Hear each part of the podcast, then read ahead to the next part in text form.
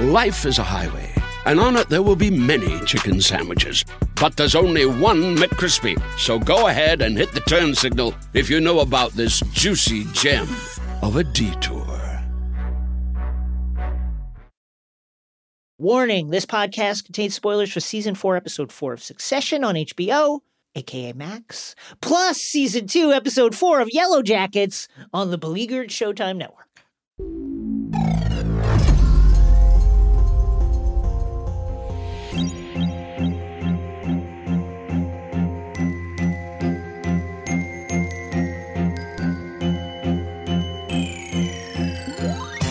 Hello, my name is Jason Concepcion. And I'm Rosie Knight. And welcome to X Ray Vision, the Crooked Media Podcast, where we dive deep into your favorite shows, movies, comics, and pop culture. In this episode, market moves, baby. Yeah! And the market's moving. Ding, ding, ding, ding, ding. Sell, sell, sell. Bye, bye, bye. Kendall the killer is back. It's all going down. Succession, season four, episode four. In the airlock, stepping into that icy wilderness for Yellowjackets, season two, episode four. Shocking things are occurring, as always. And in Nerd Out, a Yellowjackets theory from listener Cornelius. Oh, you love to hear it. Up next, market moves.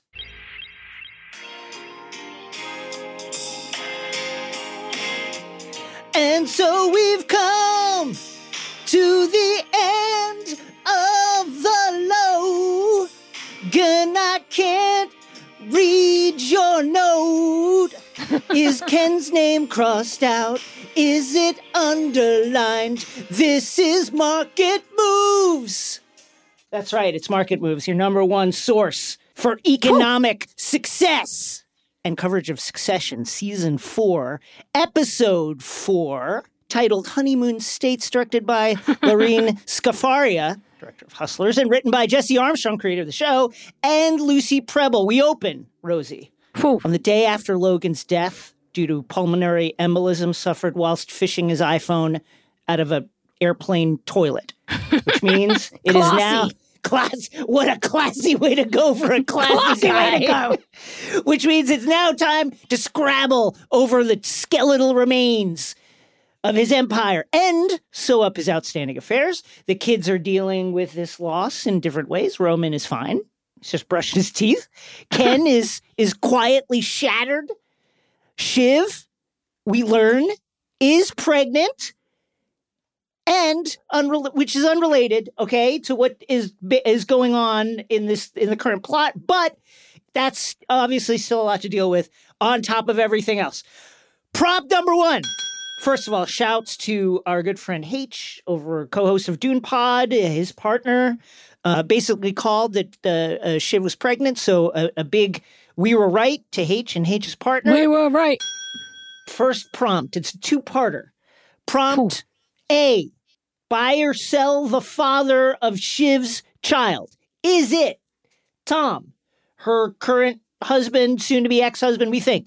Is it uh, Nate, her ex, who she had uh, an ongoing affair with while she was married to Tom? Is it the random guy she met at the bar after Willa's disastrous Broadway play debut? Or literally anybody else? It could be anybody else. Remember, she pitched Tom on an open marriage on the night of their wedding. Rosie, I ask you, who is the father? Okay, I think it's 50 50 Tom. Okay. That makes the most sense to me, especially because there might be some kind of IVF situation, frozen Yes. embryos. They've had that conversation. Yeah, yeah, Or 50% that it's like a donor that Shiv chose because she wants to have a baby for succession reasons and doesn't want Tom involved. Let's be real. Tom has been trying to climb the ladder of He's the trying. family. He's still he would trying. absolute he's still trying very desperately. He would love to have a Roy heir. So I don't know if Shiv would want to make that choice. but like you said, this is a lot to deal with, and I, this I think this adds an interesting twist to the argument of succession because Kendall always seemed like a good get simply because he had kids. Yeah. So that continues the line. But Shiv now is pregnant, so that adds a little bit of competition there for the ongoing Roy line. Very interesting stuff. I did not see this one coming, but as you said, H and his partner absolutely did. A Roy of the blood. is stirring in the womb Mm-hmm. of Siobhan Roy. I will say I'm going to buy Tom as the father. I think it is the father. I think it's a little too late to introduce some rando, although, you know, I, I, I did enjoy uh, Nate's slimy offerings to the television program. and um, uh, here is part part B of the prompt. So Shiv is on the phone. Is Shiv sick? That's the prompt. And Yes. here is the evidence to lay out for is Shiv unwell? She's on that call, and on that call to open the episode, she she's not finding out she was pregnant on this episode. She appears to be finding out that something did not affect her current pregnancy. Her she's Mhm. still carrying the, the baby, and therefore, whatever the call is about did not adversely affect her her pregnancy. And then later in the episode, we see her trip and fall in a way that feels not just an opportunity to kind of add to her humiliation of being cut out of co-CEO. So I ask you now, is is Shiv well? Do we think Shiv is well? I think Shiv is sick. I, I, I think your read on this is right. I couldn't tell if the call she was getting was about them testing to see if the IVF or the em- embryos had worked. But on second watch, it definitely seems more like something didn't negatively affect the baby. And she said, you know, it's positive. The, ba- the baby seems okay.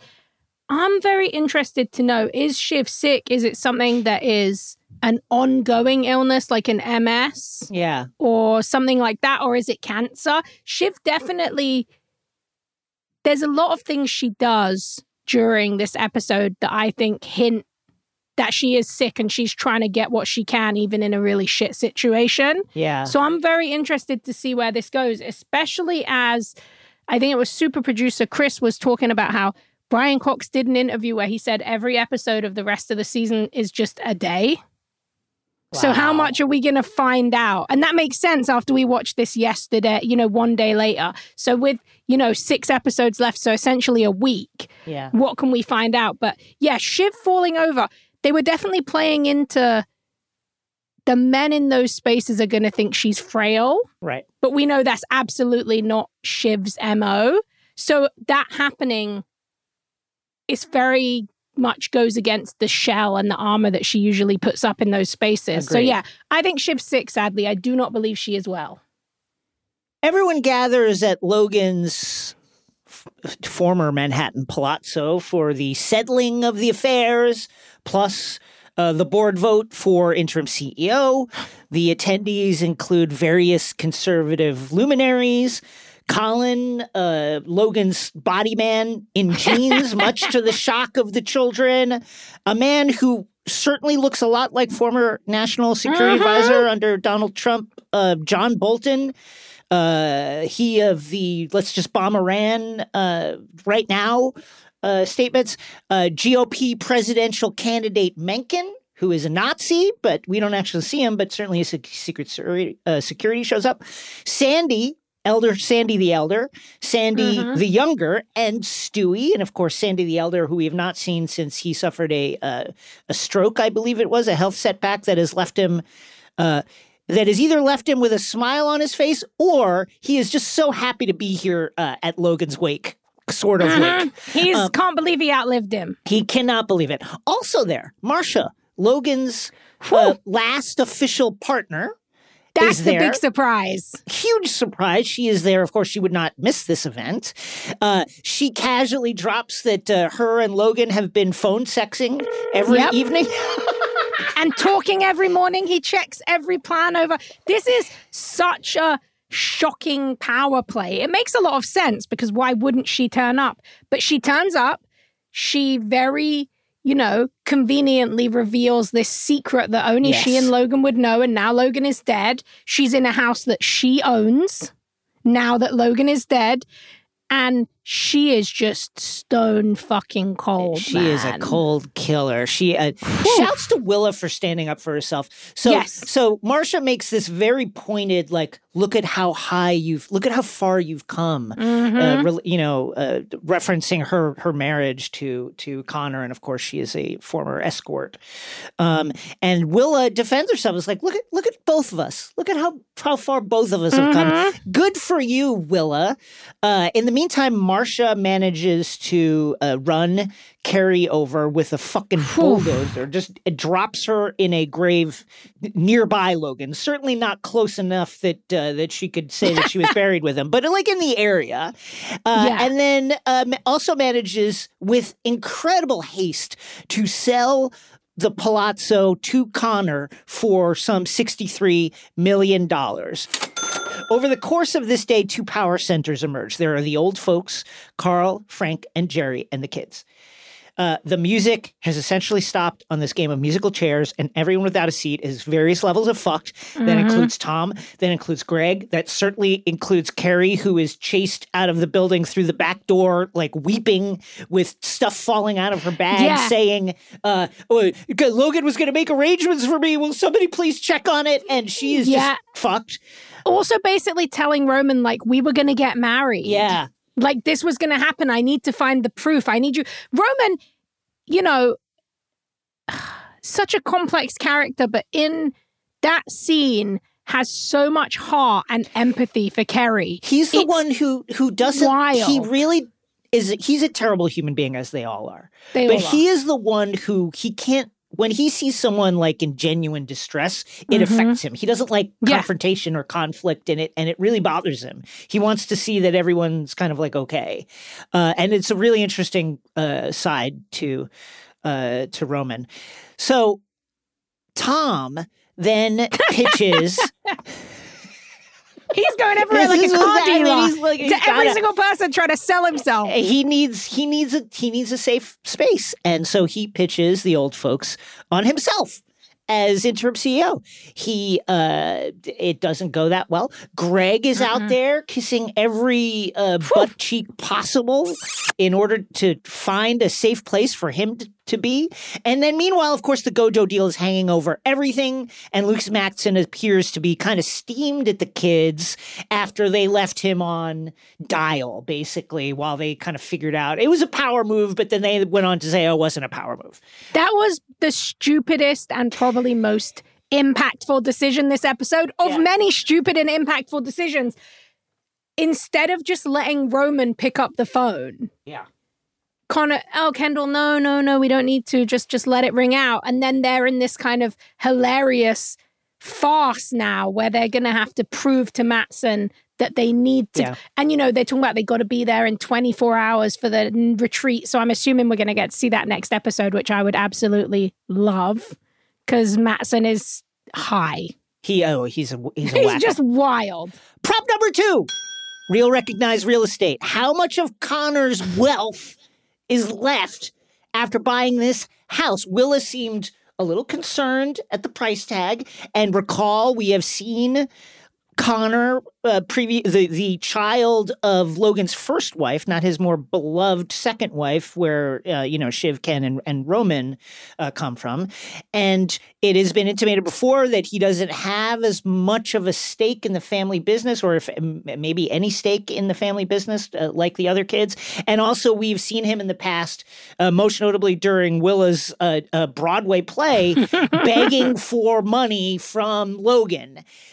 How much money does Connor have left after spending $63 million on the plots? He was also very worried about the taxes, which I get. I guess I get. i don't think he has enough money to buy the house I at think- all. He did i at think all. he needs the gojo deal to go through. Do you remember at karaoke how fucking scared he was that the deal wasn't going to go through? Oh, that's and then he called Logan and he snitched on them. That's At right. one, nobody needs 63 million for a house. Two, the house is ugly as fuck. It is ugly. Three, It's I ugly. understand why Connor wants it because it's an ultimate fuck you to Logan. Yes. Four, Marcia's a true G because she she she did not she was not going to get that money from anywhere else right now in the housing market. She wasted only from Connor. zero time. She's she like, I'm, ready. I'm going to be looking for 60 to 70 million for it. And he's like, 63. and she's like, good, done. Spits on her Sold. hand. And Spits let's, on her hand. go. It's done.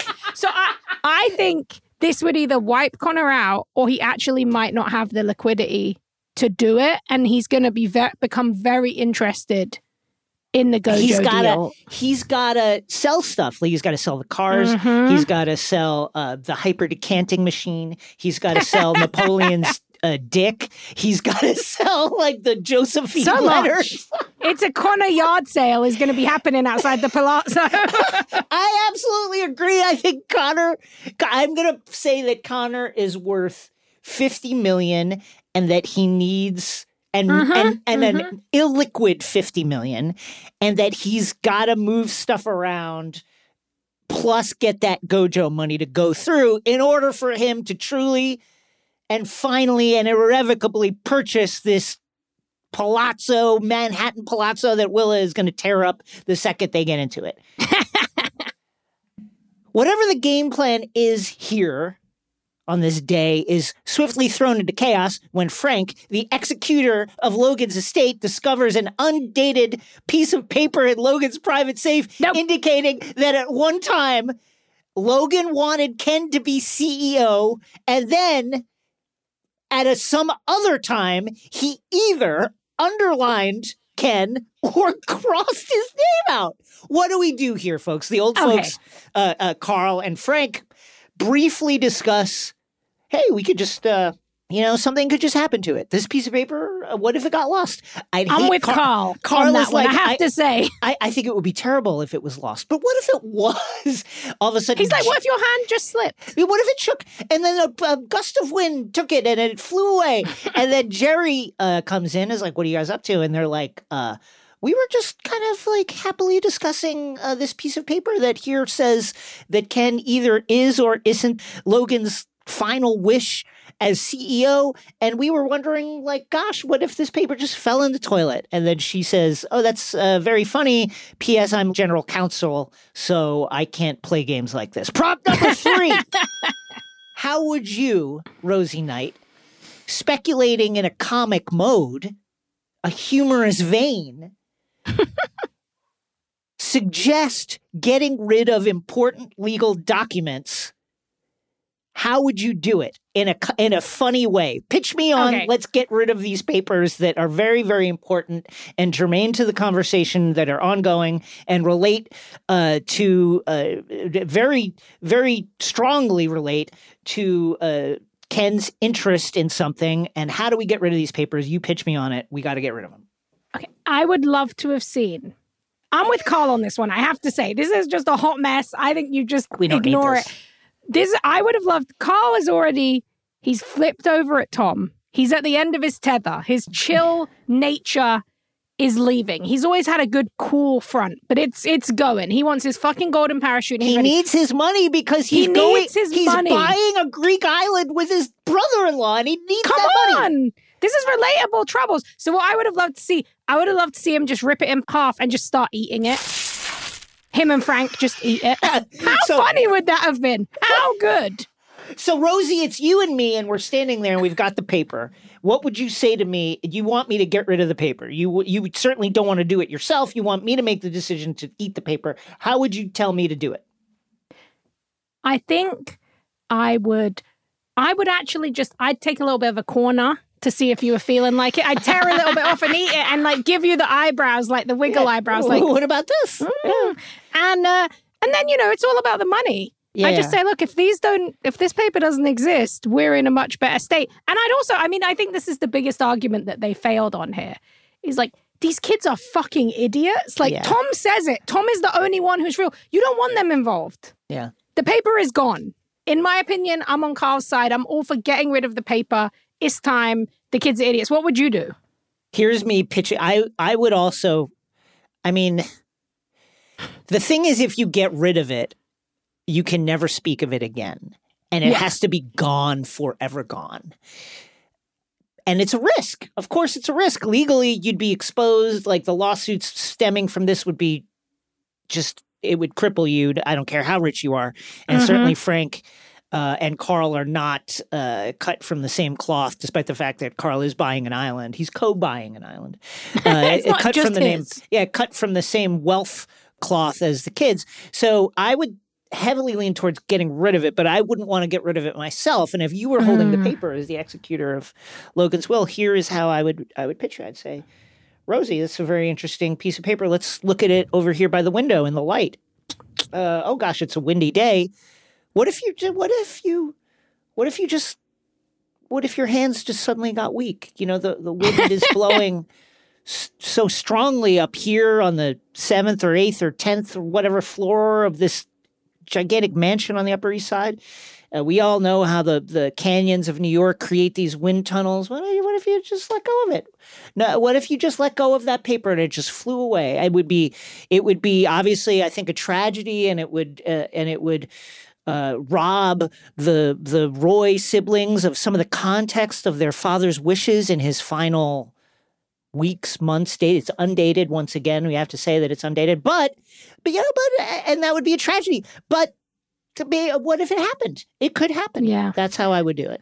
I think you're on the right track because once it leaves that room, like if somebody did find it What does it in a even mean? It doesn't in mean Central Park, anything. it's Yeah. nothing. Oh, somebody just made that No and printed it off at the at it. internet cafe. No one's going to care. I like that. I also think, you know, the old, oh no, I put it here next to my uh, ashtray with my cigar in it. You know, burn that shit. Oh, no, no, it's, it's gone. Oh. Basically, many inventive ways, and I think they went about this the worst possible way, but the best possible way for unnecessary chaotic drama, which is what it absolutely instills. Well, the paper is then revealed and chaos immediately ensues. First of all, Ken, the kids are like, well, I wonder if this changes anything. And certainly Ken says, well, I think it does because my name is on uh, on the paper. And she was like, yeah, but is it crossed out or is, what is this? Is he Mhm. crossing it out? Is he underlining? Like, I'm not saying it to be a jerk, but like uh, legitimately the line goes through your name kind of for at least 40% of your name you know, space wise, uh, uh, Ken and Roman eventually coalesce around a structure that they think makes sense. Now, they were both CE, COO at one time. And uh, that is kind of like the necessary, according to the bylaws, the next person up for interim CEO in the in the event that something happens to the CEO. So it would be weird, they both say, if if we didn't both step up as co-CE interim CEO and you know with this paper in hand certainly it seems like we have our fathers okay to go ahead and do that now Shiv uh, is like, well, what about me? What, what if we do a triarchy? We do three of us, and they're like, ah, that feels kind of weird, doesn't it? Like, uh, uh, three people feels a little too much. But I'll say, but what? And, and honestly, I do think they have a point in that Shiv has never worked there. Now she Yeah. states that now I did do such and such project for dad when I came in briefly and blah blah blah. But that, as Ken notes pointedly, but I think fairly, was make daddy was like make busy work for Yeah, dad. It wasn't really working there as Ken and Roman both had. And so they both decide that Shiv is officially out, but will be unofficially in, as in everything that they decide she will be involved in. This, of course, is absolute bullshit, and they're going to cut her out. At the at the earliest possible convenience, she will be shoved overboard. Her and her unborn child will be walked down the gangplank, and she will go into the waters and sink below the waters and never be seen again. Uh, the board then votes, and uh, guess what? Ken and Roman ascend the mountaintop uh, for the interim as co-CEO. Hugo and Carolina then raise the issue now that uh, the the two boys are in the in the driver's seat of a statement. And here's the two options. We go uh, uh, positive. We uh, burnish Logan's, uh, you know, coffin and his reputation, and we say what a legend he was, and how his empire is in safe hands with the Roy boys, who are going to do just exactly what Logan wanted to do and would have done had he been alive. Or you know, not in a not in a mean way, but maybe we go negative and we say, "Hey, Logan was fucking his assistant.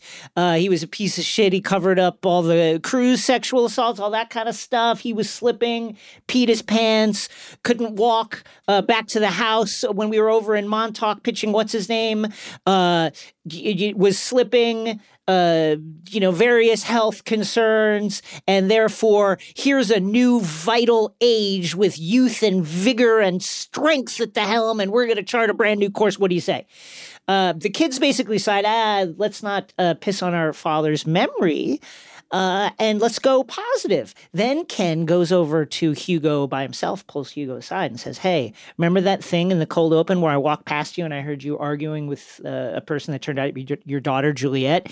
And what had occurred was you leaked the news that Logan was dead to your daughter, who you say you never speak to, but apparently you spoke to on this day. And then she went and did some insider trading, selling Waystar stock before the news broke, thereby avoiding losing a bunch of money. What if I uh, go to the SEC with that? Or you could go negative and you're not going to tell Roman, you're not going to tell Carolina, you're just going to do it on your own and you're just going to fucking eat this shit. And Hugo's like, I guess I will. Prop number four, Rosie. The Ken document, underlined or crossed out. It's crossed out. I'm a full crossed out believer. Look, we know how Logan felt. I love this choice and I love what they've done with this season, which is basically just taking us back four years, taking us back to the beginning. As Frank says, Logan did want Kendall to succeed him at some at, point. At certain points. certain points. It's happened. It was kind of like that in the first season. That's what we thought. That's what Kendall thought. But I believe that was crossed out 100%. Whoever wrote that line on that paper, give them the award. Oh, it's, it's so good. Because it is so well done. But yeah, I am a crossed out believer. I think that ironically, Logan would be incredibly happy with the way that Kendall is behaving in all of this. And Uh, Lo- Kendall has basically become the monster that Logan always wanted him to be. I agree with you. I think that when Ken says it's what dad would have done, he's one, right. It's exactly what Logan would have done. And two, he's also he's also uh, you know, separating himself from the actual decision in a way that allows him to kind of like soothe his own guilt Yeah. over this really shitty thing that he's in. Well, dad would have done it, therefore it's okay because you know, who can blame me because my dad would have done the same thing. And and he is right. Um, but again, I think that he uh, probably feels significantly guilty about this. And I think you're absolutely right. And I think Ken, on a certain level, despite his bluster, probably suspects that it was a cross out. I mean, again, Mhm. We see him looking at it goes, on the phone. It doesn't go through the whole name, but it goes through like three or four letters of the like it kind of It goes starts through low and it. comes up and it yeah like certainly like looks like a quick cross out that Yeah. goes that it partially goes under the name. Now that's why when you're really gonna cross it out, you really just scribble and you just go Yeah. for it. But I think and if you're going to underline it, you start lower. So this Yes. doesn't happen. but listen, I think we've seen this. We know enough about Logan to know that though he was a very tough guy, though he was a very, you know, he was a dictator. And Mhm. when he made a decision, he was going to double down, triple down, quadruple down on the decision. He also, you know, you know, very strangely, he changed his mind a lot, and particularly about CEO. He did want Ken to run it for a period of time, although he didn't think Ken was necessarily tough enough and and put Ken through the ringer. He wanted Roman to run it and said that for for a while and put Roman through his paces and even put him on the on the early rungs of the ladder to run it. He Mhm. told Shiv flat out, I want it to be you. It's you. I want you to run to the point that Shiv said, you know, is this real? Is this real? Because, you know, that's Logan's way. He dangles something, he mm-hmm. pulls it away. I think at it when he drafted the document, the original document, I think he probably did want Ken to be CEO. And I think when he crossed it out, he didn't want Ken to be CEO. Yeah, exactly. Oh, okay, let me ask you one more question because I think when do you think the document is from? I I think don't it's know. from the first season because one of the funniest seasons. one of my favorite things about it is on the document he just wrote Greg question mark. Yeah. Now Greg was like, "Oh, this this is because he wants me to be Kendall's number two. and everyone's like, "Nice try." I like to think it's because Greg just Greg Frank just showed up. at that. I love Yeah, Frank- Frank's laugh. He was like, "Good job, yeah, nice good try." I appreciate that. like I, I like to, to think that Logan wrote that like in the at the timeline of the first episode where he he's just like Greg. Like, who the fuck is that? Because he just showed yeah, like up. who is Greg? Question mark who? who? I think that Yeah. that's probably right, and I think that when he crossed it out, I also think it's a cross out. I think he crossed it Mhm. out, and I think he crossed it. out. I think he crossed it out when Ken killed the guy. When Yeah. Ken killed the waiter. yeah, yeah, yeah, yeah, yeah, yeah. was like, "Well, he killed the waiter." He's like a gonna cross it out. fucking yeah. He's at that point. He's just a reckless risk for your business. uh, I found the uh, the scene. You know, any time because these characters, they're like spiders in a jar Mm-hmm. with nothing to eat but each other, and so whenever there's like a moment of kindness or gratitude, it is you just see it and you notice it, and it lands with incredible strength and power. And there was that moment where, you know, like uh, Ken has betrayed slash backstabbed slash undercut slash left Stewy, his former college friend, like hanging a million times. Now, formally recall, Stewy was going to back Ken for a hostile takeover, the the uh, the infamous bear hug, to take over the company, and they were going to seize power from Logan. But then, because Ken killed the guy, he couldn't do it anymore because, as he says to uh, to Stewy in this scene, he says there was no card he was going to play against me. AKA, my dad was basically going to tell the world that I killed a guy, Mm-hmm. and that and I was going to be screwed. But then they so they have this back and forth, and Stewy makes a very funny uh, Stewy kind of burn about how oh uh, I heard Logan died when he saw your. Uh, he died choking when he saw your business plan for beers but then they then they embrace and it's like you know you could tell that ken really needed it that was such a Mhm. such a strong moment Yeah, this they've been doing a great job of that this season. There's also the moment that really stood out to me this episode, which is like extra heartbreaking because of what goes on to happen once the paper is found. But when Ken, Rome, and Shiv are reading the Yeah. obits about their dad and they're like translating what it means. So they'll be like, a man of his era. And they're Yeah. like, he was a racist racist And there's this- there's this like absolute bonding and love and kind of laughter and lightness that we never get to see them share. And it's Yeah. that moment of solidarity of what they've done, how they kind of beat Logan in the end, how he died. And then obviously Logan manages to fuck it up beyond the grave with some doodles.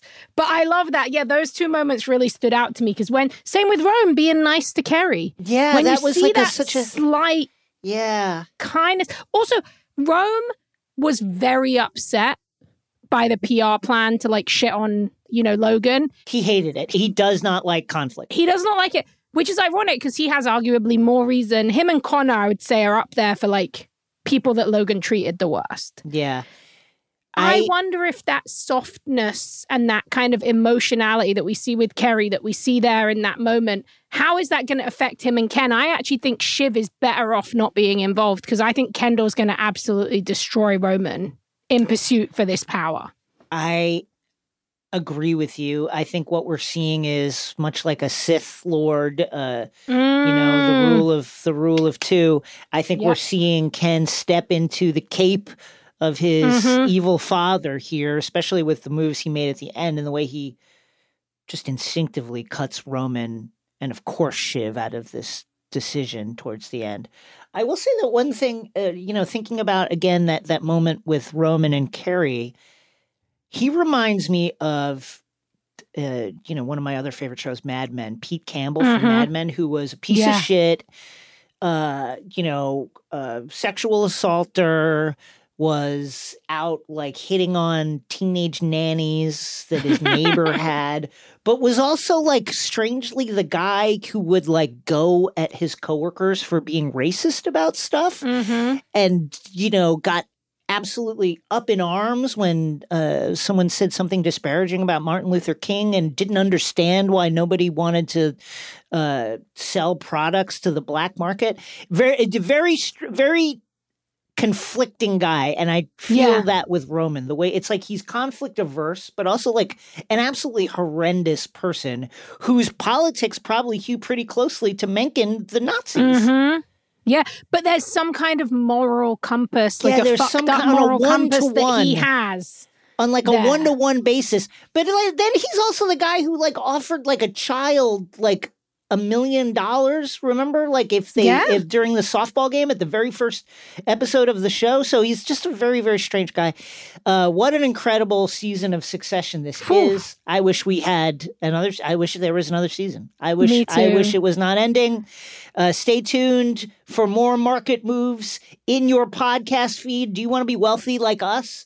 Do you want to Yeah, be? Do you want to get ahead like us? Do you want to be successful like us? Do you want to be climbing a ladder made of the skulls of the people who dared bet against you in life, in your personal life, in your in your career, all of it? Do you want to just like be ripping spines of your enemies out and then eating their eyeballs out, and all the Mm. while the commas and and and digits are just increasing in your bank accounts all the time? Listen to market moves Stocks, stock, stock. stocks, bonds, trading. Listen to it all. Market moves every Wednesday. Up next, Yellowjackets. Life is a highway, and on it there will be many chicken sandwiches. But there's only one McCrispy. So go ahead and hit the turn signal if you know about this juicy gem of a detour. Walmart Plus members save on meeting up with friends. Save on having them over for dinner with free delivery with no hidden fees or markups. That's groceries plus napkins plus that vegetable chopper to make things a bit easier. Plus, members save on gas to go meet them in their neck of the woods. Plus, when you're ready for the ultimate sign of friendship, start a show together with your included Paramount Plus subscription. Walmart Plus members save on this plus so much more. Start a 30-day free trial at walmartplus.com. Paramount Plus Essential Plan only. Separate registration required. See Walmart Plus terms and conditions.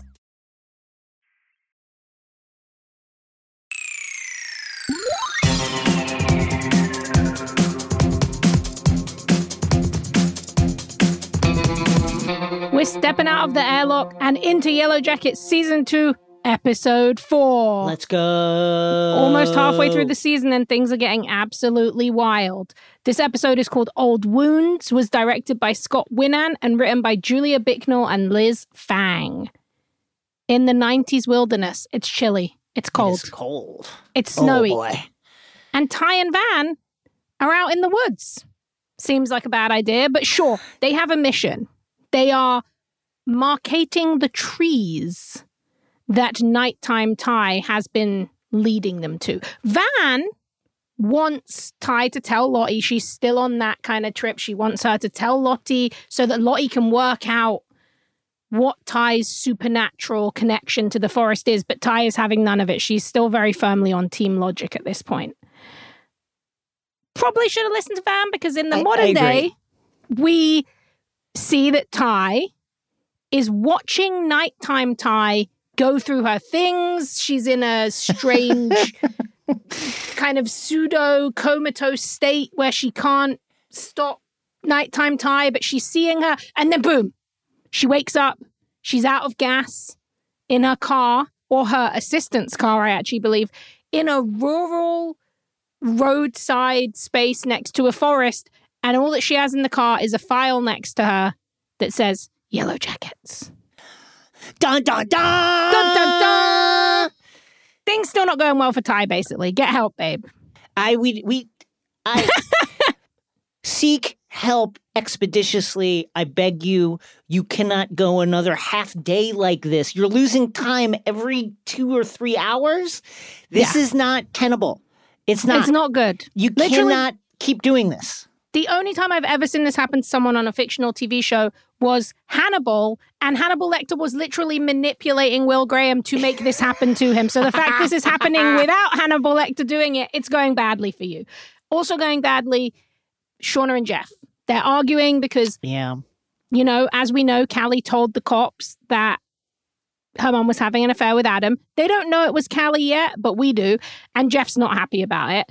Nat is having a rather good time at the wellness camp. It's strange. I, I she wants to she wants to find out Lottie's secrets and discover hmm. what's happening with Travis, what she did to him, but she is bonding with Lisa, who was the young girl that we met who was This is a nice little pairing. captor. I'm a fan. Yeah. There is a there is a true kindness here, and Lisa has a lot of empathy for Natalie. So they're going on a they're going to go on a little trip today. Lots of road tripping going on this episode.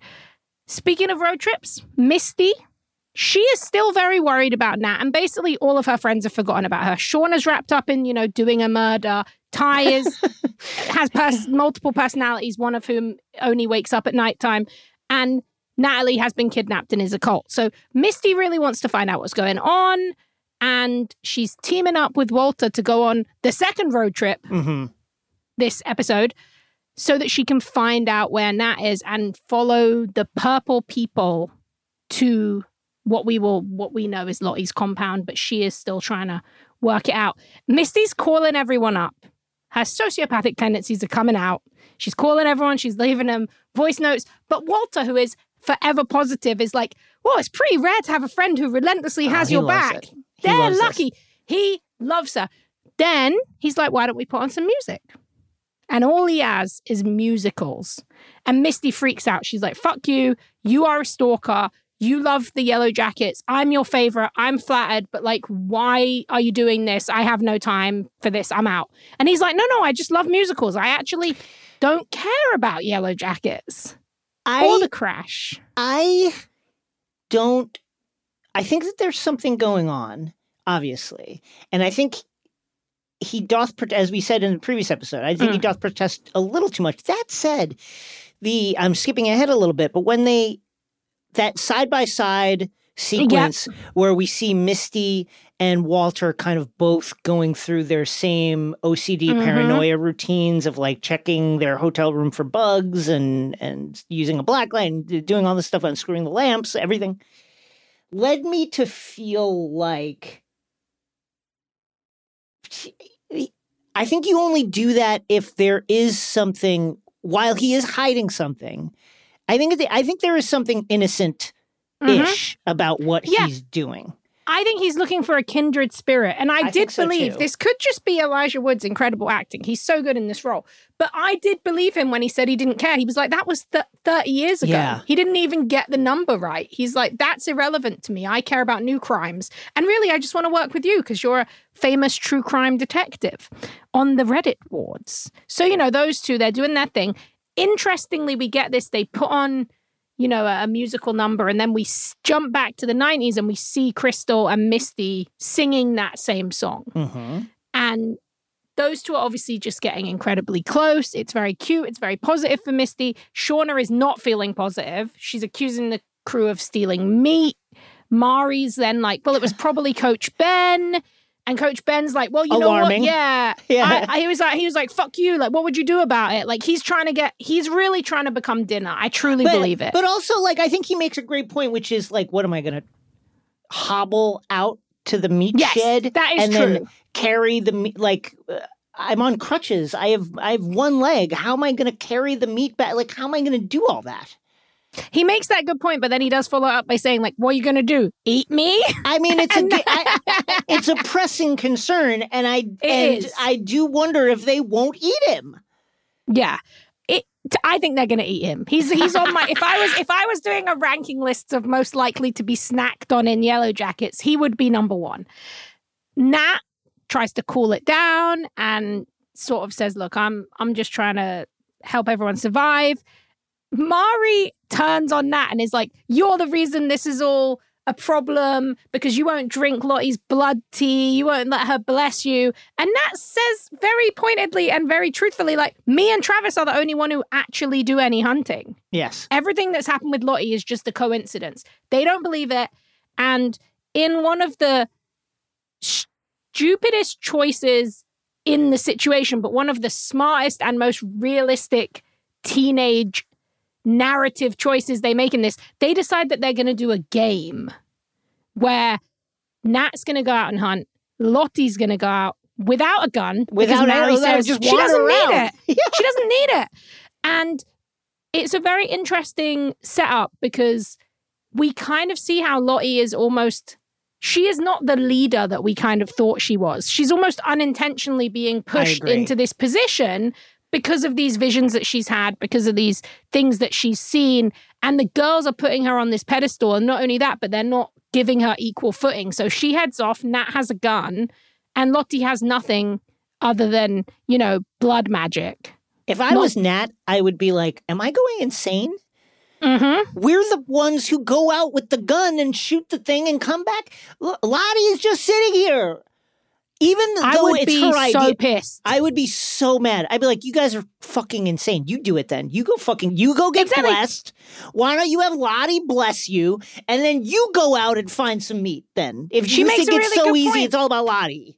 She's like, look, you all just sitting here on your asses all day doing nothing. And me and Travis are out there hunting. Like, it's ridiculous. I will say, very interesting because we kind of see Nat's logical team gaining a little bit of ground as the episode goes on. And it feels like, oh, maybe they're getting back to reality. And then we get this kind of bonkers final Yeah. five minutes that totally turns things upside down. So Natalie and her new friend Lisa are off on another road trip.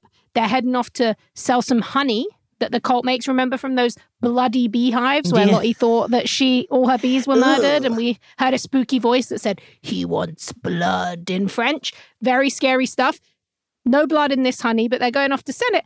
But it's very interesting because Natalie, the rebel that she is, she really wants to help Lisa and she's trying to scope out whether or not there is something dodgy going on here. Mhm. Lisa claims there's not rules and you can do whatever you want. But when Lisa goes with other members of the wellness community, she's not allowed to see her family. Sounds like a cult to me. I mean, so Nat's sounds like, very explicitly like a cult. it's explicitly like cult. So Nat says we're going to see your mum. They go see the mum. And Lisa claims it's because she wants to see her fish, who's called the 14th Gilly, and he's very cute.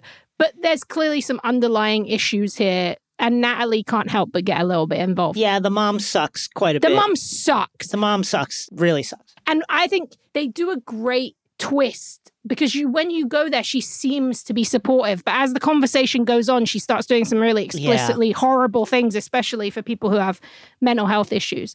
While lottie told nat and lisa well i can't come with you. I, i've got to go to the bank she's actually at the psychiatrist asking to up her meds because she doesn't want to have the visions which i think is very telling Yes. it proves that whatever is going on with her wellness community, at least as far as we know, and as she seems to know, unless she has a nighttime Lottie type situation going on, the visions are not involved in the cult. She doesn't want them.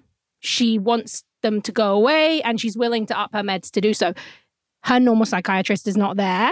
I think if you want to play into the is there a bigger cult situation going on that other people are controlling. You could make a lot of argument for this, but I like her new doctor. Her new doctor has a an idea. She says, "What about if you just stop trying to repress these visions Yes. and actually ask what they might be telling you?" Yes. This is actual therapy. She's like, Yes. maybe the fact that you've been institutionalized since you were a kid, since this really traumatic thing happened with you, and they've drugged you to stop you thinking about this, maybe you should have a conversation about what the visions are and what's going on before we up your dosage. And Lottie's like, well, what could they tell me? They're not real. and I think was a- that's a really the- interesting moment. that was the moment where I realized uh, that they've done something very interesting, which is set up Lottie to be a lot more ominous figure and then hmm subverted that and let you know that whatever is going, Lottie is a, a victim of it as well, a passenger to it. Yeah. She has some at some point in the past come to the realization that her visions, perhaps because they're too troubling or too violent or whatever, are not messages, are not prophecies, are not real. And she Mhm. just really just wants them at this point to stop, but has also somehow managed to kind of parlay the mystique around them Yeah.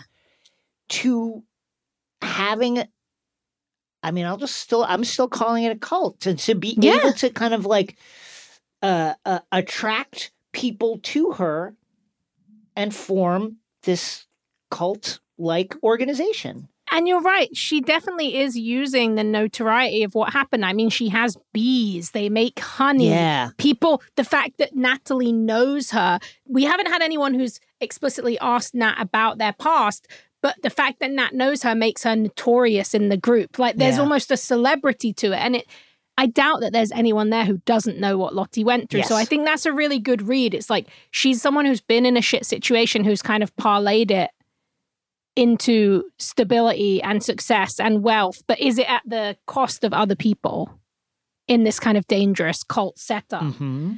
X ray vision will be back. Life is a highway, and on it there will be many chicken sandwiches. But there's only one McCrispy. So go ahead and hit the turn signal if you know about this juicy gem of a detour.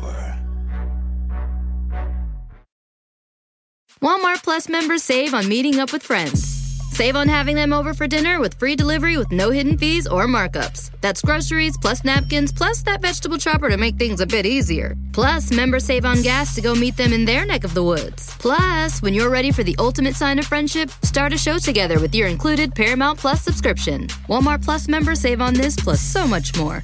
Start a 30-day free trial at walmartplus.com. Paramount Plus essential plan only. Separate registration required. See Walmart Plus terms and conditions.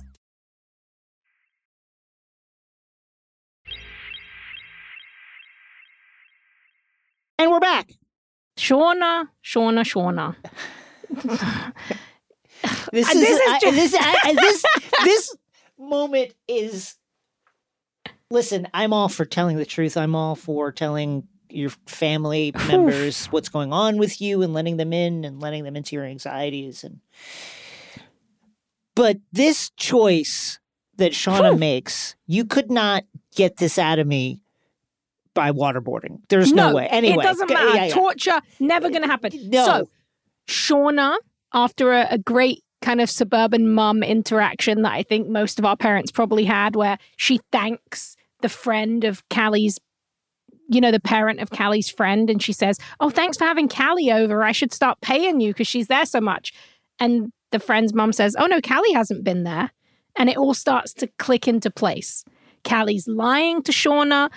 Shauna decides she's going to investigate Callie's room. Sh- Callie is truly her mum's daughter because Yes. she just left Adam's burnt license in her dresser, not hidden, not worried about it. And in a truly extreme Shauna moment that I loved because I really did not like, bless Melanie Lynskey, I did not know which route she was going to go here. Shauna just picks up her daughter, drives her into a fucking cornfield like she's going to do a mob hit on her. But then, as you alluded to, confesses everything and tells confesses flat out murder Why? to her daughter, who is is actively speaking to the police right now. Like literally, she is dating and texting a cop who is still pretending not to be a cop, which I think probably makes most of this in, inadmissible. But there's probably some kind of blurry lines there. But also, Callie is the cop, worst. you have to tell She- me. That's the rule. Yeah, if you if you're a cop, you have to tell me. Why didn't Callie ask him? We know the rule. But like, Callie, at what point has she ever proven to you that she is loyal, has solidarity, or any sense of smarts? I Like, well- what made you do this? I'll tell you what made what made her do this. It is that thing that we talked about in a previous episode, which is that Shauna, her the driving Yes. force of her personality is that she wants to destroy her life. She I doesn't absolutely like thought of you when I watched this. she doesn't like what her life is. She's bored by it. She finds it unexciting. Uh, she wants something else. She wants something more dangerous. And she will actively work against her own interest to destroy her life bit by bit. And so here she's doing it again. Yeah, Yeah, it's you the, know, it's we- the we- new blow up my life. It's a new, it's just like another risk to take. Here's an, I, so I've already committed a murder and I've covered it up. And then I, uh, and then I went and destroyed evidence, kind of, not really. Badly. And also, while I was there destroying evidence, I had sex with my husband there, leaving certainly more trace evidence that any uh, medical examiner could find. And now, because that's not enough risk to fully destroy my life, because now my husband and I are kind of getting along now, what I need to do now is confess to my daughter, who is actively in a relationship with a cop, that I killed a guy that they're looking for, that they're trying to solve his murder. Sh- Shauna Don't do it. it, I mean, it makes sense in this most in a demented way, but it's also like so crazy. Yeah, also like it shows how disconnected Shauna is from reality at this point because she just tries to play it off so casual. And Yeah, Callie oh, is yeah, just so I told her. freaking, Yeah. "Uh, yeah, I did it, I did it. And Callie's like, what the fuck? You murdered someone. And Shauna's like, well, yeah. And she's like, I knew dad didn't have anything to do with this. And she's like, well, your dad was the blackmailer. So he's kind of the reason this happened. And as Jeff will rightfully point out later, you just made your daughter a murder accomplice. So Yeah, good job. It's Yeah, just- terrible. Suburban psychopaths, those two. So speaking of uh, people with sociopathic tendencies, Misty and Walter make it via some useful info from a diner worker who tells them that the cult do not tip well. Boo hiss to that cult because they have a lot of money. They have a lot of money. She tells them, well, they sell honey at a farmer's market. You can head over there. And in what I like to call a very Game of Thrones moment, they go to the farmer's market and you're like, wow, she's going to find Natalie. But obviously, Natalie and Lisa never made it. And you're sort of like, oh no, why would that happen? Sorry to Misty. She's very upset. In the wilderness, things are going badly. Mari is hearing her Lady Macbeth dripping. Lottie decides that the only way she can find some meat is to commit blood magic, cutting open her hand. Nat actually finds that giant white moose in a lake. Is it the moose from last episode that was maybe not real, is real, was a ghost of this Uh, moose? yeah, something like that. Unclear. There's a big stag. And Lottie ends up becoming completely disoriented, stumbles across, and this is a big shock. The lost fans out there were surely screaming when this occurred. Oh, it was very. This felt They- like they have very to know cheeky. that they have to know, know. that they have to know that they're referencing. I think that- yeah, yeah. I think they're cheek. I think they're trying to troll people. Like a lot of people in our Discord, like in a friendly way. It, I, a lot of people in our Discord had seen this on the What's Coming Next, and they kind of felt like it was going to be that lost moment. So she finds Laura Lee's plane, the plane that we saw get destroyed in season one that exploded over the lake. It is not destroyed, and inside is a teddy bear. And not only that, but under the teddy bear's seat is a tunnel that leads into the ground and that tunnel leads to an elevator and lottie comes out of the elevator into a 90s mall where her teammates are eating in a food court and a florence and the machine cover of the no return theme song is playing eerily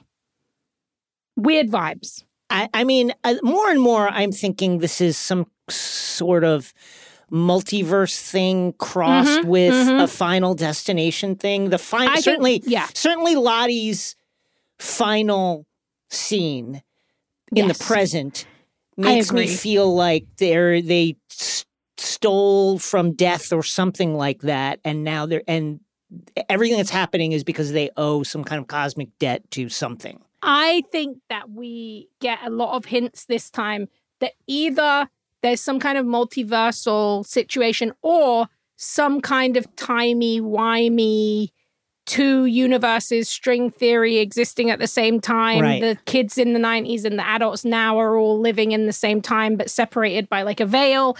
It's all very interesting. And another unique discovery, I will say, this is a, a cl- good classic horror trope here. Van maps out all the creepy symbol trees that Tai has been visiting late at night. And shock horror, if you connect them, they make the, the creepy cult symbol. I love it. It's so good. It's so pleasing. It's so enjoyable. It's so silly. And Tai makes a very good point. You know, this is something that's been used in history, in horror, uh, in, you know, Alan Moore's From Hell. They have something along these lines. Yes. And Tai makes a good point. You could just connect them in any shape. Right. It doesn't have to be that way. Doesn't have to be that shape. I guess Tai and Van's argument is, well, this is the order you found them. So it, there's some kind of order there, but I'm on Tai's side with this. I am as well. Van Van says, "Look, if if I'm right, and these trees mean something, there will be another tree in this specific location, and we'll be able to find it. It will have the symbol, and that will prove that this is something rather than nothing." Back in the present day, Nat. In a moment, I just this endeared me to her so much. Nat has had enough of Lisa's shitty mum. Lisa's shitty mum crosses the line and basically Lisa has a history of suicidal ideation, and Mm-hmm. her mum starts describing very viscerally a way that Lisa could kill herself. It's like one of the worst things you can do. I, it was re- it's really really Just fucked up horrible. thing to do. Really truly extremely a fucked up fucked up and dangerous. And Nat just totally freaks out, yells at Lisa's mom, gets Lisa out of the house, and very sweet moment and classic weird Juliette Lewis Nat energy here, steals Lisa's goldfish, the 14th gilly, by just putting it in her mouth, in a mouthful of water, and then spits it out into a water cup and is like, here you go. And their bond here is kind of cemented. This is now a two way friendship. This is someone, this is Nat showing Lisa that she cares about her too. And then we get to, and this was you, you mentioned this moment already. It's one of my favorite moments in the series. It's so well done. It's so fun. It leans so much into what's great about Misty. We get this great side by side montage of Misty and Walter, you know, booking themselves into this B&B. Walter wants them to share a room, Misty says no, and then we basically see that they're sort of they're two peas in a pod. Yes. They don't know it. They're separated by a wall, but we see them. They both look for listening devices all over the room. They cover, they put the remote control in a little plastic Ziploc bag that they carry with them. Everything they do, they do, they are kindred spirits. And they can almost sense it as they go to bed. They sort of can't really get comfortable because they can almost feel this closeness between them. It's very sweet. And I truly am rooting for this weirdo couple. Misty Same. deserves some love. She's always been single. It's time. Maybe Walter is the guy. We'll see. In the mystery mall, Lottie is freaking out. She's sitting at the table and her friends are kind of ragging on her and she wants to eat the food, but she's also really cold and she's starting to realize that the mall is not real. Sorry to the Lost fans. It's a hallucination. And of course, she's actually freezing in the middle of the forest, and the friends are just figments of her imagination trying to help her keep safe. And it seems like Lottie may finally have lost her hold on the group because Nat has enlisted the rest of the survivors to go and get the frozen moose out of the lake. But, and I will say this, I knew as this was going to happen. They did not cut a big enough hole for that moose. Yeah, I mean, a moose. I'm watching this, and I'm, what does a moose weigh? Two thousand pounds? Yeah, like Twenty five hundred pounds? Like, how heavy is a? There is no way. Like eight young people starving people. standing on ice are gonna fucking drag a moose out of the water. No way. No way. They what they had what they should have done. Look, water is like flotation. If they'd have cut around the whole moose, maybe the moose would have rose risen a little bit. Instead, they tie a thing around its neck. They try and pull it out of this tiny hole. Lo and behold, sorry to that those survivors, the moose is gone. It floats down It- into the eh. depths. Was the moose even real? This I still think kind it of was I think real. I think it was I too think many of them real. saw it. I think it was real. Yeah. Here's what I say you do. You tie the rope around the, the moose's neck. You tie the other end to a tree. Now you cut the hole. Ooh, Okay. that's smart. Now you cut the hole. Because the ice would the ice was the thing that was keeping it up. So if and, you're that- tied to you the tree, and then you just try and slowly pull it up as much as you can, retying on the tree so that at least there's an anchor, and you're Mhm. not there holding on to the other end of a two ton animal that's dragging you into the water. Yeah, that's a good point. And it is truly, this is one of those moments where you just know it's like a game changer moment because Yeah. if they'd have actually got that moose, as Nat points out, there was probably enough meat to keep them going till spring. Yes. Now they don't have that. We know what meat they're going to turn to more than likely. Yes. And it's just bad times. Shauna, she's continuing the Jason trademarked blowing up her life by telling Jeff that she told Callie about Adam. but the best thing is, she doesn't Just even think a radical bad thing. honesty. Dude, she's just like, I think we're all going to be fine. And he's like, What do you mean, all of us? She's like, What do you mean, all of us? And she's like, Well, I told Callie that we, that we, you know, I killed Adam and we covered it up. And he's like, What the fuck is wrong with you? He's like, As parents, we're meant to just like not fuck up our kids. We're supposed to throw ourselves in the way of danger. And Sh- Shauna, you're right, radical honesty. She's like, I'm sick of lying to everyone. I don't, I, I'm lying to every single person in my day to day life. I don't want to lie to my daughter. Well, what about the And cops? Everybody but the cops. the Like radical honesty for everybody except the police. The cops. Yeah. And hilariously, I don't know if she's playing a game. I don't know if she's endeared by the fact that her mum kind of alluded to the horrors of the forest and how much it affected her. But Callie shows up. Yeah. And Jeff's like, Oh, aren't you going to your friend's house tonight? And she was like, Oh, well, I actually haven't. She's being honest. She's like, I haven't been staying at my friend's house. I've been going to the park. Um, I'm surely better places to go. But going to the park and hanging out with a boy. And I'm not going to do that anymore. So, like, how can I help you? And suddenly they're playing happy families because these three are the most fucked up people in the show. I truly believe that. Like, the way they can just be in denial, It's just they are just on it and they are playing happy families. Good for them.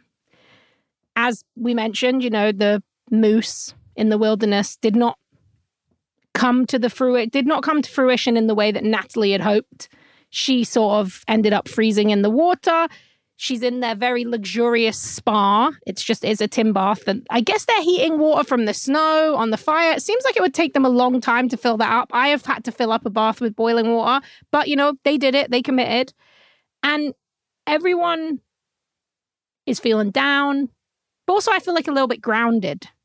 It seems like Team Logic has a little bit more argument on its side now. There really was meat. Natalie almost caught it. Where is Lottie? Doesn't have anything. Lot oh, Mari and Akila come back and they have Lottie. Lottie doesn't have any food. Lottie does have hypothermia. And Nat is like, you know what? Get get into this tub and we're gonna bond. We're gonna kind of fake shit talk each other.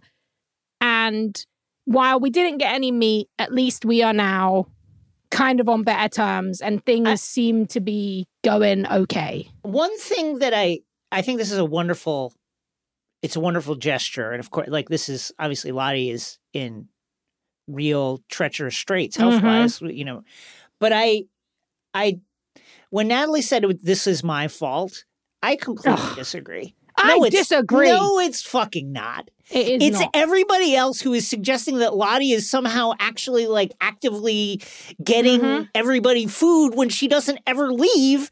And Yep. it's not necessarily Lottie's fault, but she also could have stood up and been like, hey, let's big hand for Nat, who is going Yeah. out there in the cold every day to go get us fucking food. Yeah, she could have also just said something along the lines of like, you know what? The reason that Nat and Travis haven't gotten enough food at the moment is because it's winter. But I think if we all come together, we can like do, we each have a part to play and she can keep making them the blood tea. She didn't have to go along with the game.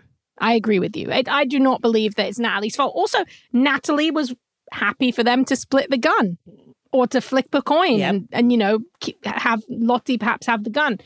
But yeah, I, I disagree. It is not Natalie's fault. Natalie is truly one of the realest and smartest people left in that forest.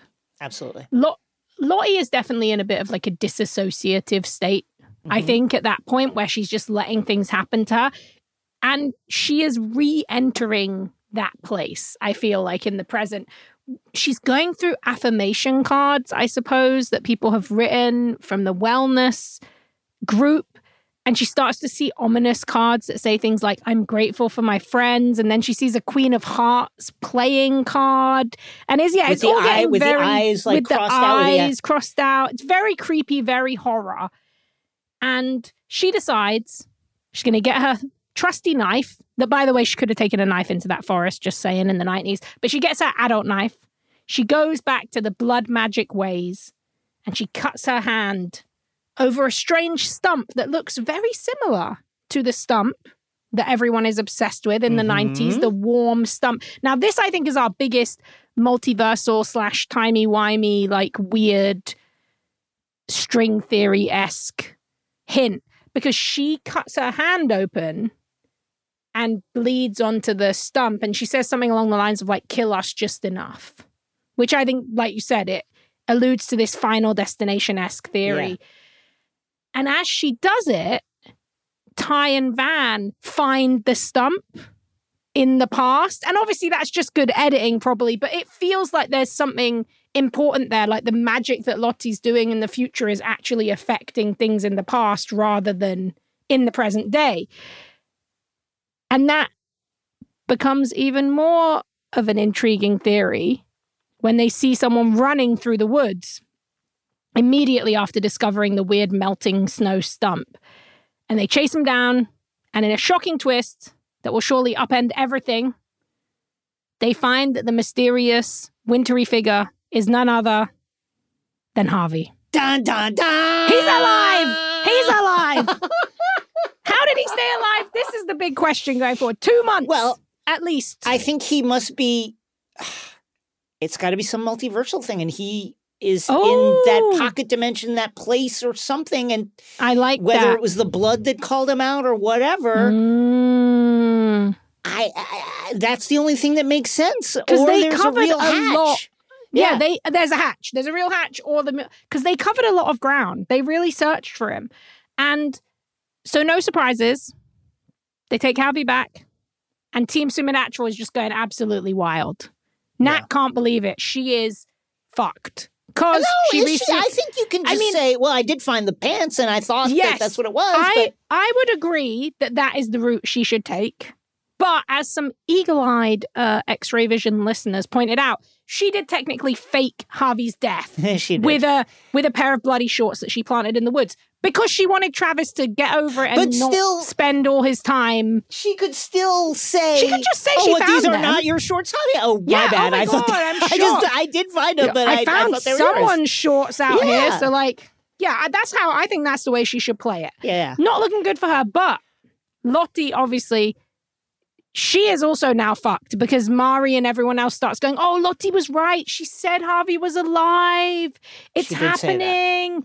And Van, she cannot keep her excitement under wraps anymore. She promised Ty that the two of them would kind of keep Ty's connection and sleepwalking to themselves, but she bursts out and she says, "Well, Lottie knew he was alive, but Ty knew where to find him."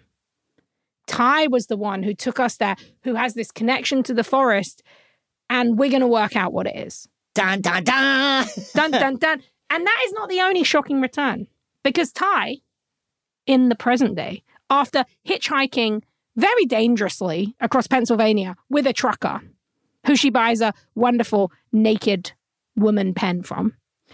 She gets there safely. Good for her, because honestly, I think getting into well, a truck he with a man one of her constituents. He's one of her is nice. constituents. yeah, you know, good good for him. He voted for her. So she survives. That's huge. Uh, and she ends up in a small town. She gets out the car.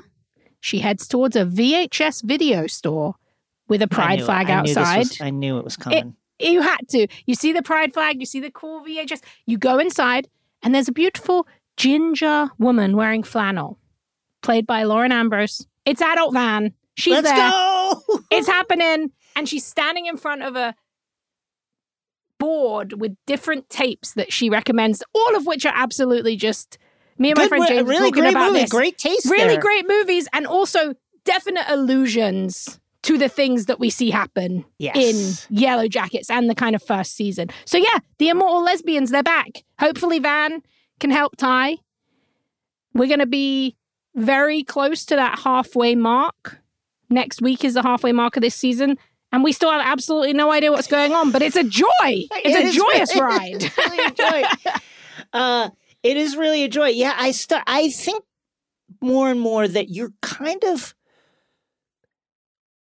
right about the present affecting somehow Mm-hmm. the past. some kind of looper rules. Like you know, some kind of time travel Yeah. that's connected. There, like, uh, there's something like that occurring where the show we.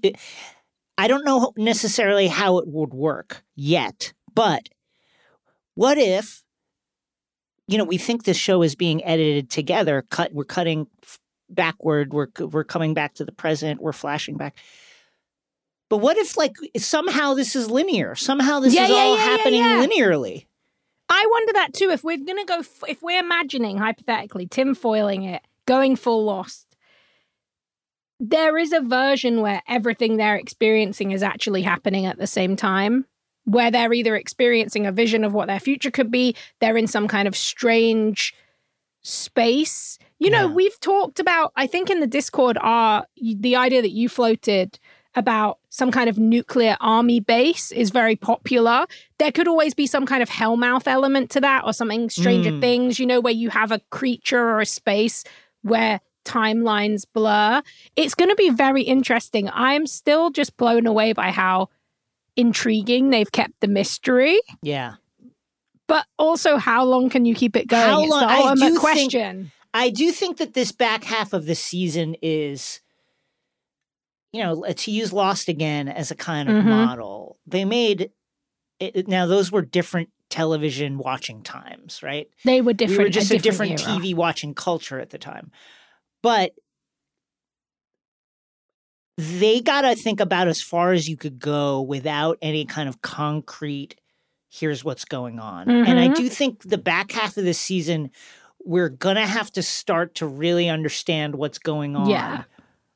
Or else Even if it's The a red only- herring the to only the way to third avoid That, yeah, the only way to kind of avoid that is shit gets way crazier. And I think Yeah. that that's also a possibility is that shit just gets way crazy. But I, I think now with Lauren Ambrose here, Adult Van here, it feels like there's some momentum now to start letting us in on what the fuck is happening. And we have basically our core cast now existing as both Yes. adults and young people for the first time. So, how that all comes together is going to be really exciting to see. Yes, I can't wait. Up next, Nerd Out.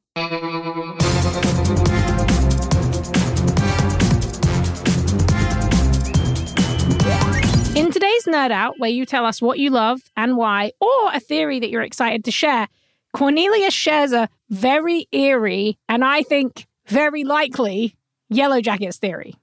Wow, this is crazy. Uh, hey, Rosie. Hey, Jason. Long time. First time.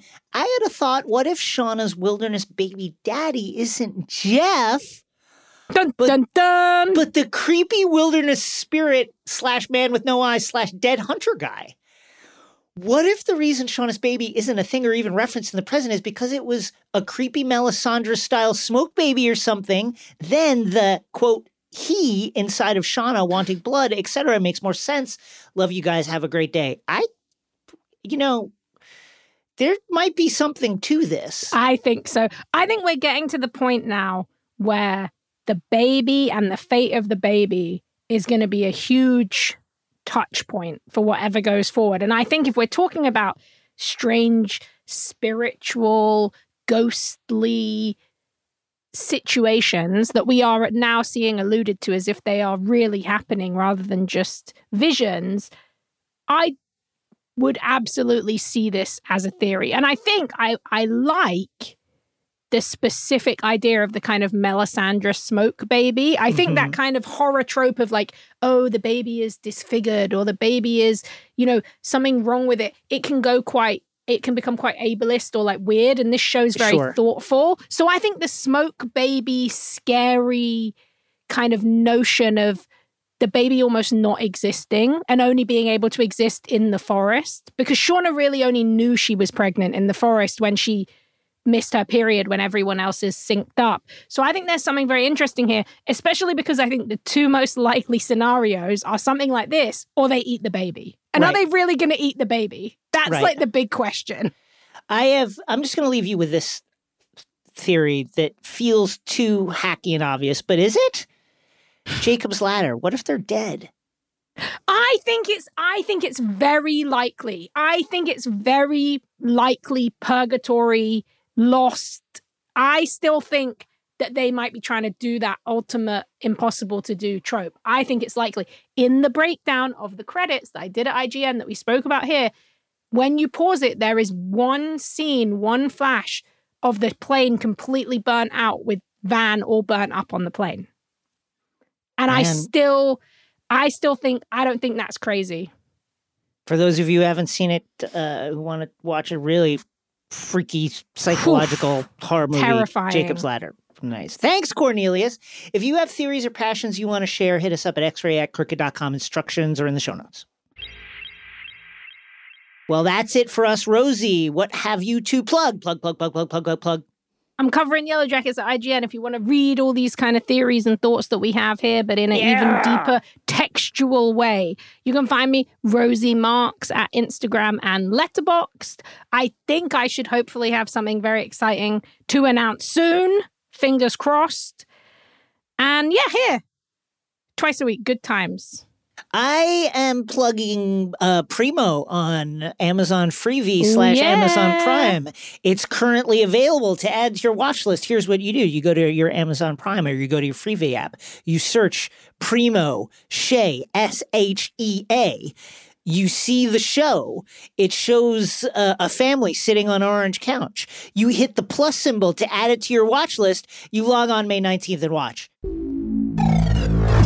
Catch the next episode of X Ray Vision Friday, April 21st for the season finale of the wonderful Mandalorian television program with our good friend Jason Mantzoukas. Woo! It, that's going to be super fun. Important programming note X Ray Vision will be taking uh, uh, off next week. That's uh, both episodes next week. We will be going dark. That means no, no new episodes of the pod on Wednesday, April 26th and Friday, April 28th. And if you miss us, make sure to subscribe on YouTube where you can watch full episodes of the show. Plus, follow us at XRVPod on Twitter for all the cool updates, retweets, and fun news. And check out our Discord to meet and hang with tons of amazing fans. That thing is just popping off at all times with the wildest theories, the funnest chat, Really and things even outside of what we talk about sports, survivor. There's a channel for everyone crafts, art, everything. You'll love it. Five star ratings, five star Five, reviews. five, we five, need them. You gotta give them to us. Here is one from MJ. It makes me happy. X Ray Vision will always get five stars from me. Your podcast is insightful, informative, fun, and funny. I love everything that Jason and Rosie do. Twice a week, I look forward to hearing your show. Your show makes me happy. Thank you so much, MJ. Oh, I'm We're so de- glad. delighted that we could uh, do that for you. X Ray Vision is a Crooked Media production. The show is produced by Chris Lord and Saul Rubin. The show is executive produced by myself and Sandy Girard. Our editing and sound design is by Vasilis Fotopoulos. Dylan Villanueva and Matt DeGroot provide video production support. Alex Relaford handles social media. Thank you, Brian Vasquez, for our theme music. See you next time, folks. Bye.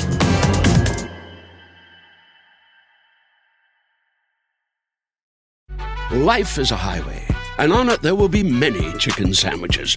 But there's only one McCrispy. So go ahead and hit the turn signal if you know about this juicy gem of a detour. Walmart Plus members save on meeting up with friends. Save on having them over for dinner with free delivery with no hidden fees or markups. That's groceries plus napkins plus that vegetable chopper to make things a bit easier. Plus, members save on gas to go meet them in their neck of the woods. Plus, when you're ready for the ultimate sign of friendship, start a show together with your included Paramount Plus subscription. Walmart Plus members save on this plus so much more.